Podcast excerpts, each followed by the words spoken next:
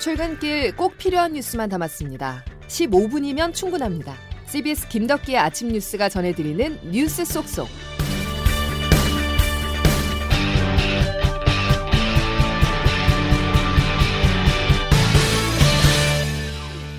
여러분 안녕하십니까? 2월 22일 김덕기 아침 뉴스입니다. 공식 선거운동에 들어간 이후 처음으로 대선 후보 TV 토론이 어제 열렸습니다. 주제는 국민이 먹고 사는 문제인 경제 정책이었습니다. 시작과 동시에 네거티브 공방이 이어졌는데요. 이재명, 윤석열 양강 후보는 주제와 상관없이 대장동 의혹부터 배우자 리스크까지 사사건건 충돌했습니다. 첫 소식 조태인 기자입니다. 국민의 윤석열 후보의 법인카드 공세에 더불어민주당 이재명 후보는 준비해온 판례를 꺼냅니다. 이거 한번 꼭 보여드려야 되겠어요. 윤석열은 원래 죄가 많은 사람이야. 내가 가진 카드면 윤석열은 죽어. 이거 들어보셨죠? 김만배의 녹취록입니다. 그러자 녹취록. 윤석열 후보는 녹취록에 등장한 이재명 게이트라는 말로 반격에 나섭니다. 그 녹취록 끝부분을 가면 이재명 게이트란 말을 김만배가 한다고 이 후보는. 이에 대해 허위 사실을 주장했고 윤 후보는 그만하라며 언성을 높였습니다. 이재명 게이트라고 있다고요. 그 녹취록 중에 내세요. 허위 사실이면 네. 후보 사퇴하시겠습니까? 네. 그분이 이재명이다 수없이 주장해놓고 이제 와서 네, 질문 이제 와서 저거니까 후보들은 언쟁 중 얼굴이 붉게 상기되기도 하고 한숨을 내쉬는 등 불쾌한 감정도 여과 없이 드러냈습니다. 배우자 리스크를 놓고도 맞붙었습니다. 윤 후보는 이 후보 부인 김혜경 씨 법인카드 유용 의혹을 아, 경기지사 그 법카 공금 횡령에 대해서는 그 뭐 말씀을 안 하시네요. 이 후보는 윤 후보 부인 김건희 씨의 주가 조작 의혹 등을 지적했습니다. 그 주가 조작에 참여해서 돈을 벌은 건 사실이군요. 주가 조작에 참여한 사실은 없습니다. 경제를 주제로 한 토론회였지만 결국 서로에 대한 네거티브 공방만 이어졌습니다. CBS 뉴스 조태임입니다. 이재명, 윤석열 두 후보는 코로나 방역을 두고도 신경전을 벌였습니다. 집권 정부의 방역 정책의 실패를 이제 인정을 하셨는데 결국은 그렇다면은 이 민주당이 대선에서 책임을 져야 된다는 그런 뜻 아니겠습니까? 야당 코스프레 하는 게 아니라 본인 마스크 잘 안 쓰시죠. 부인도 잘 안 쓰시더군요. 규칙 안 지키시고 압수수색 그 신천지 지금 대구에서 사람이 죽어 나갈 때 압수수색 납득할 수 없는 이유로 안 했지 않습니까?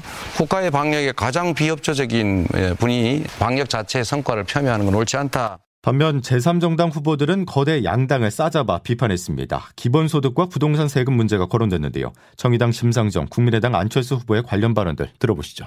소상공인 자영업자를 위한 예산을 단 1원도 편성하지 않고 네. 재난 기본소득에만 올인했다. 경기도 오찬을 추가로 한 게 5,900억입니다. 지역 화폐 아닙니까? 그것도 지원이죠. 매출을 올려줬지 않습니까? 종부세 90, 92만 원 냈었어요. 92만 원 예. 다 합쳐갖고. 30억 집에 네. 종부세 92만 원이 폭탄입니까?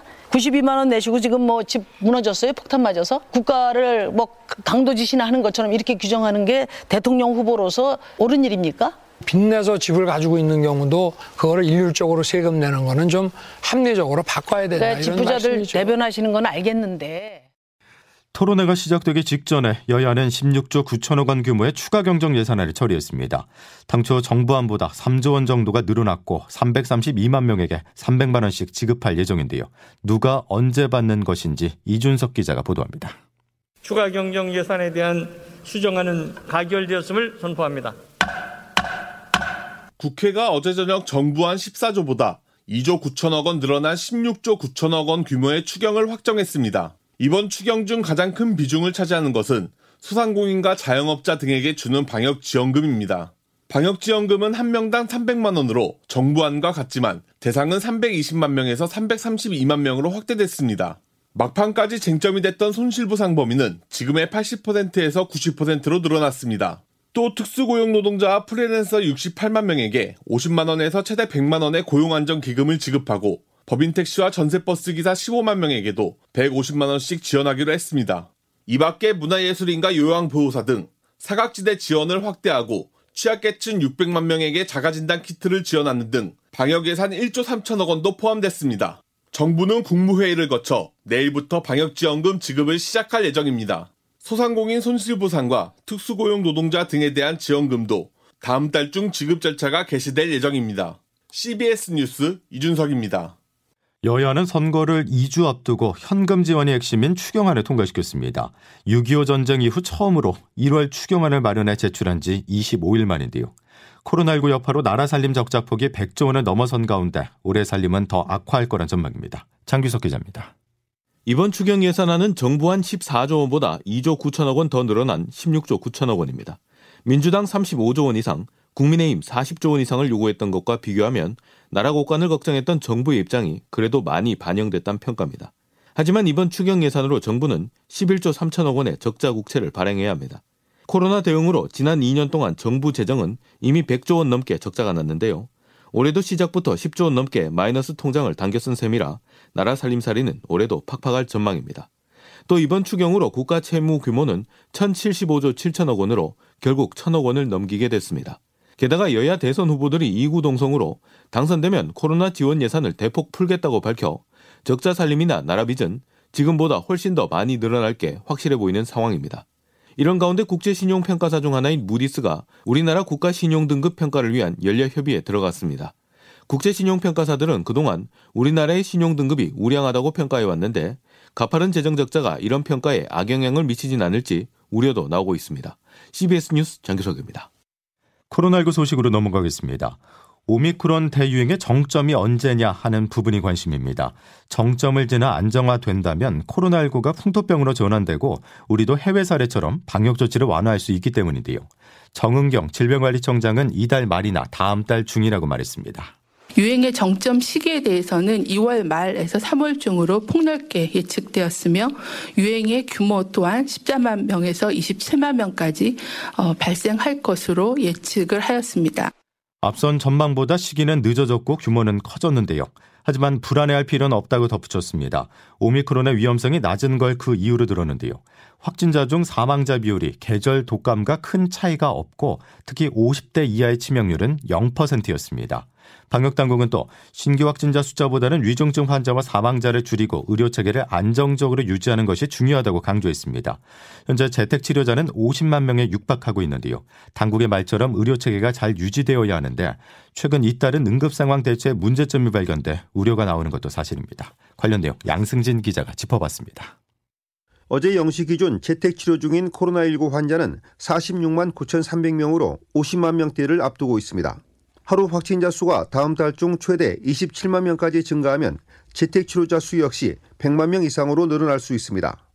이런 가운데 최근 재택치료 환자들이 잇따라 숨지는 사고가 발생함에 따라 재택치료 체계에 구멍이 드러났다는 비판이 제기됐습니다. 응급 상황에서 제때 의료진과 연락을 취하거나 응급실로 이송되지 못해서 발생한 사고지만 정부는 재발 방지를 위한 방법을 내놓지 못하고 있습니다. 정부는 생후 7개월 영아의 병원 이송 중 사망 사고는 병상 부족보다는 응급 이송 체계에 문제가 있었다고 보고 있습니다. 하지만 병상 부족 사태에 대한 우려도 커지고 있습니다.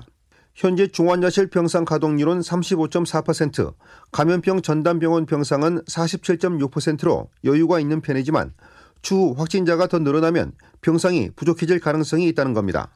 병상이 있더라도 의료 인력이 부족하거나 의료진이 확진될 경우에는 환자를 받을 수 없기 때문입니다.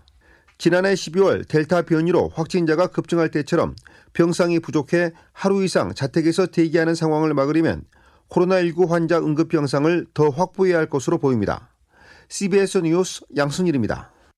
오미크론의 위험성이 낮다 해도 부모들의 입장에서는 아이의 감염에 걱정하지 않을 수가 없죠.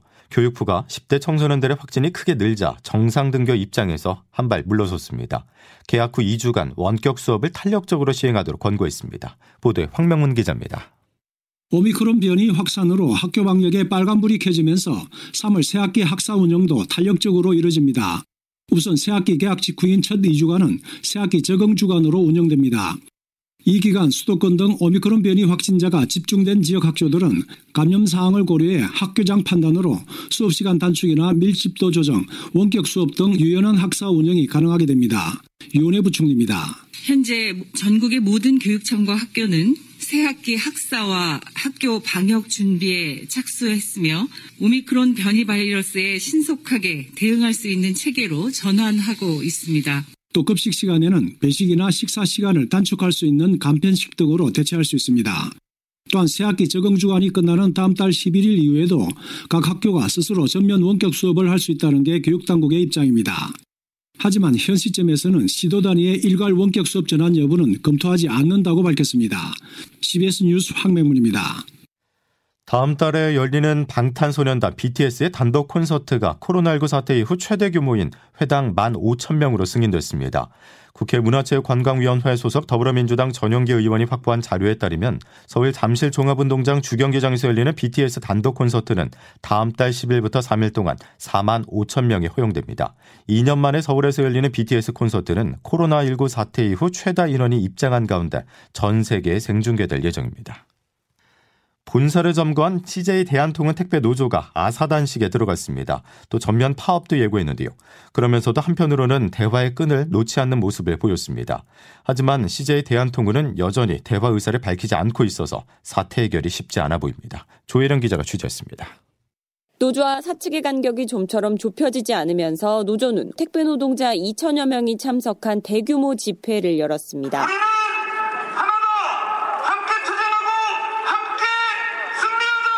원청인 대한통운이 대화에 나서지 않자 노조는 예고한 대로 진경호 위원장이 물과 소금까지 끊는 아사 단식에 돌입한다고 밝혔습니다. 이 시간부로 물과 소금을 끊는 아사 단식 투쟁에 돌입합니다. 동지들과 함께하는 투쟁입니다. 다만 점거농성 일부를 해제하면서 대화의 불씨를 살렸습니다. 롯데와 한진, 로젠택배 소속 조합원도 병고 파업에 동참하면서 대한통운 압박에 나섰습니다. 노조는 대한통운이 대화에 나서지 않으면 전체 택배사로 파업을 확대할 방침입니다. CBS 뉴스 조혜령입니다. 극한 대치는 나라 밖에서도 벌어지고 있습니다. 이번엔 블라디미르 푸틴 러시아 대통령이 우크라이나 동부 자치지역 독립을 승인했습니다.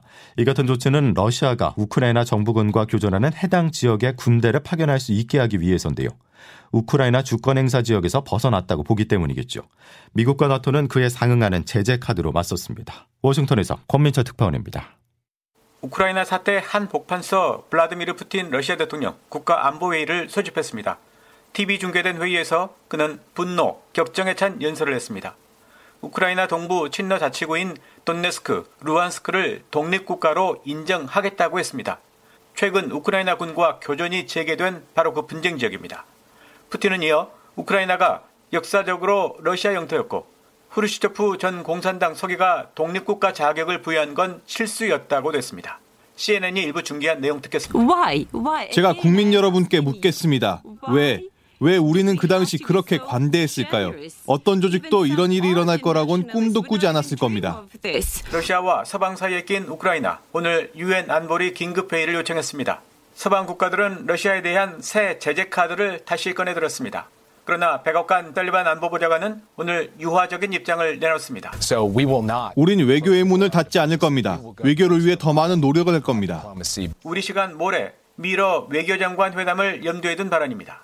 푸틴 역시 대화엔 열려 있다는 자세고 바이든 대통령도 푸틴과 정상회담을 제안했던 터라 당분간 양측 간 공포탄 교전이 계속될 걸로 보입니다. 워싱턴에서 CBS 뉴스 권민철입니다. 조금 전에 들어온 소식 하나 더 추가하겠습니다. 푸틴 대통령이 독립국가 선포를 예고한 두 지역의 평화 유지를 빌미로 러시아군 진입을 명령했다고 외신들이 보도했습니다. 이렇게 된다면 이들 분쟁 지역에 러시아군과 우크라이나군이 직접 대치하게 될 상황은 일촉즉발의 위기 국면에 한 걸음 더 다가가게 될 거란 분석입니다.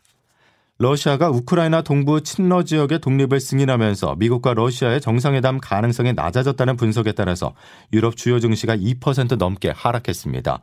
유로스톡스 50은 전장보다 2.17%, 독일 닥스 30 지수는 2%가 각각 하락해 장을 마쳤고 특히 러시아 증시는 13.2%나 추락했습니다. 자, 이제 기상청 연결해 오늘 날씨 알아보겠습니다. 이수경 기상 리포터.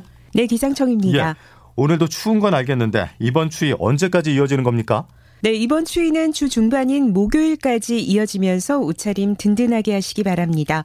오늘도 역시 강추위가 계속되면서 한파특보가 내려진 중북부 지방과 경북 일부 지역의 기온이 특히 더 낮은 모습인데요. 현재 파주가 영하 12도, 춘천 영하 11도, 서울과 대전 영하 7도, 안동은 영하 6도 안팎입니다. 전국적으로 어제와 비슷하거나 약간 높은 정도의 기온인데요. 한낮에는 어제보다 기온이 떨어지면서 종일 춥겠습니다. 예상됩니다.